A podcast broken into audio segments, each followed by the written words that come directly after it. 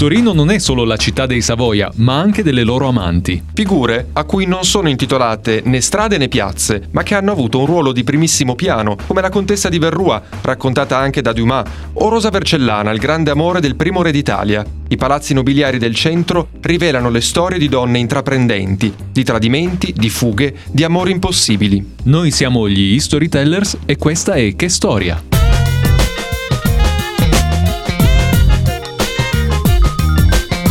Un celebre aforisma sostiene che l'adulterio non sia per forza sinonimo di infedeltà, perché a volte serve proprio a mantenersi fedele alla persona che si avvicina. Al di là della sottile psicologia che sta dietro a questo ragionamento, è fuori di dubbio che l'infedeltà coniugale sia una pratica che uomini e donne coltivano dalla notte dei tempi, sia che rimanga segreta, sia che al contrario sia manifesta. Strettamente connessa a questa esiste un'altra pratica in cui siamo esperti, quella cioè del pettegolezzo. Succede allora che certe vicende restino sepolte nelle pieghe della storia, ma altre, molto più discusse e chiacchierate, abbiano fatto arrivare la loro eco fino a noi a distanza di secoli, soprattutto se riguardano celebrità. Nell'antico regime, le celebrità per eccellenza sono le famiglie reali, vere e proprie miniere di pettegolezzi allora come oggi. Benché meno famosi rispetto a quelli inglesi o francesi, gli affair in Casa Savoia hanno comunque avuto il loro discreto successo nel campo del gossip. È nota per esempio la lunga relazione tra Vittorio Emanuele II e Rosa Vercellana, nata a Racconigi quando lei era appena quattordicenne e lui non era ancora re, ma già era sposato con Maria Adelaide d'Asburgo-Lorena. Il loro amore durerà per 30 anni e se all'inizio la storia è tenuta più o meno nascosta, quando lui resta vedovo della moglie sarà proprio Vittorio Emanuele a volerla rendere pubblica. I due si sposano infine nel 1869 con rito religioso e nel 1877 con rito civile, pochi mesi prima che il re muoia. Rosa, che il popolo chiama benignamente la Bella Rosine, dà al sovrano due figli, Vittoria ed Emanuele Alberto. Quando lei muore nel 1885, Umberto I non ha nessuna intenzione di metterla nel Pantheon di Roma vicino al primo re d'Italia.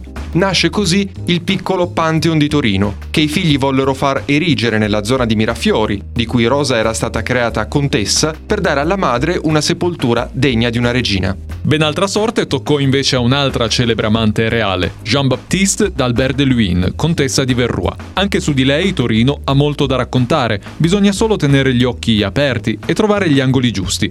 Jean-Baptiste era nata a Parigi nel 1670 da una famiglia molto in vista dell'aristocrazia francese, ma a 13 anni viene data in sposa a un piemontese. Il prescelto è il conte Augusto Manfredi Scaglia di Verrua, di nobile famiglia biellese fedelissima ai Savoia e nipote dell'abate Scaglia, che era stato ambasciatore sabaudo a Parigi e figura chiave della diplomazia tra le due corti.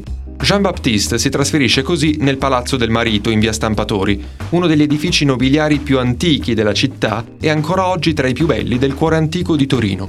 La posizione del marito nella corte del duca fa sì che anche lei sia spesso presente a palazzo e la sua bellezza non passa inosservata. Dopo tre anni dal suo arrivo a Torino, Jean-Baptiste, per ordine di Vittorio Medeo II, diventa dama della duchessa, così che lui la possa insidiare meglio. La resistenza della contessa all'avance del duca dura per ben tre anni, finché nel 1689, durante una rappresentazione al teatro di corte, Vittorio Amedeo entra nel palco della Verrua. Inizia così, sotto gli occhi di tutti, la relazione che legherà Vittorio Amedeo e Jean-Baptiste per dieci anni. Il rapporto tra i due è anche un esito molto concreto. La contessa dà infatti due figli al duca, un maschio e una femmina, che senza troppa fantasia vengono chiamati Vittorio Francesco e Vittoria Francesca, entrambi legittimati. Vittoria Francesca sposa Vittorio Amedeo, principe di Carignano, e tra i loro discendenti si annovera niente meno che Vittorio Emanuele II. Così la francesissima amante di Vittorio Amedeo II si trova ad essere curiosamente diretta antenata dei re d'Italia, il che poi non è così strano. Il principe William, per esempio, futuro re del Regno Unito, attraverso sua madre Diana discende da ben quattro amanti di Carlo II e anche una di Giacomo II. Dopo dieci anni di amori più o meno segreti, l'irrequieta contessa di Verrua decide di fuggire dall'ancor più irrequieto Vittorio Amedeo II. Fugge a Parigi, la sua città natale, e lì vive la sua seconda vita, diventando una delle più importanti collezioniste d'arte della città. La sua storia con Vittorio Amedeo è talmente famosa che Alexandre Dumas padre la inserisce nel suo ciclo su Casa Savoia con il romanzo pubblicato nel 1863 intitolato La Dama di Voluttà, un finto diario della Luynes che narra le vicende di quegli anni. Per compiacere la sua favorita, Vittorio Amedeo II aveva fatto costruire sulla collina di Torino, tra Chieri e Pecetto Torinese, una splendida villa immersa in un grande parco e chiamata il Passatempo delle Dame di Verrua. Il plurale deriva dal fatto che la contessa divideva le sale della villa con la zia di suo marito, Gabriella Mesme de Marolles. Quando Gabriella frequenta la villa è una tranquilla signora dell'aristocrazia torinese, ma in realtà si tratta solo della seconda parte della sua vita, dal momento che la prima era stata decisamente più turbolenta e aveva fatto chiacchierare parecchio la Torino di fine Seicento. Francesco, marchese di Marol, di origine francese ma trapiantato in Piemonte, aveva avuto dalla moglie due figli maschi ma ben cinque femmine, di cui una era proprio Gabriella. All'epoca la famiglia del marchese di Marol abita nei pressi dell'attuale piazza Carlina, tanto che la via, oggi intitolata al principe Amedeo, un tempo era chiamata proprio Contrada delle Marol, in riferimento alle bellissime figlie del marchese. Gabriella e sua sorella Teresa vengono mandate a corte diventando dame della seconda Madama Reale Giovanna Battista. Il copione quindi è sempre lo stesso. La bellezza delle sorelle ammalia al duca Carlo Emanuele II, che per tenerle vicino a sé le fa ammogliare a due uomini di fiducia. In particolare, Gabriella sposa Carlo Agostino delle Lanze, conte di Sale. Matrimonio organizzato un po' in fretta, perché la marchesina è incinta e il padre è proprio il duca.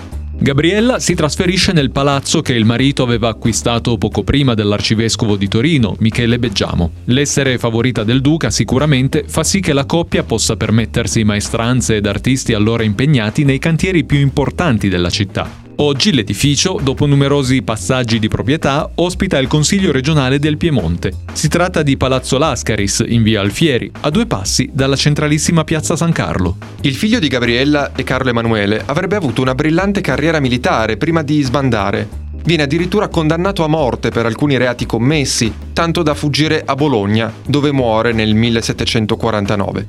Suo figlio sarà il celebre cardinale Agostino delle Lanze, importante figura religiosa del Piemonte del Settecento e papabile in un paio di conclavi. Intanto Gabriella, rimasta vedova, si risposa con Giacinto Scaglia, ma non ha dimenticato la sua gioventù. Una tradizione locale non confermata sostiene che la dama di Verrua, vedova delle Lanze, volle acquistare verso la fine della sua vita il luogo in cui da ragazza incontrava il suo amante, cioè la vigna di Cristina di Francia, sulla collina torinese. La vigna di Madama Reale, oggi Villa Abeg e sede dell'archivio storico della Compagnia di San Paolo, aveva accolto, oltre alla marchesina de Marolles, anche un'altra celebre amante di Carlo Emanuele II, Jeanne de Tressesson, madre di tre figli legittimi del duca e protagonista protagonista di un triangolo amoroso con il marchese de Fleury che avrebbe fatto scandalo. In ogni caso, Jeanne, dopo la prima figlia avuta dal duca, viene fatta sposare a Pompilio Benso di Cavour. Ma il matrimonio con Jeanne, la figlia illegittima Cristina, ripudiata e poi riconosciuta come propria, insomma i drammi di cui la Tresesson fu protagonista, valgono la pena di essere raccontate con la giusta calma.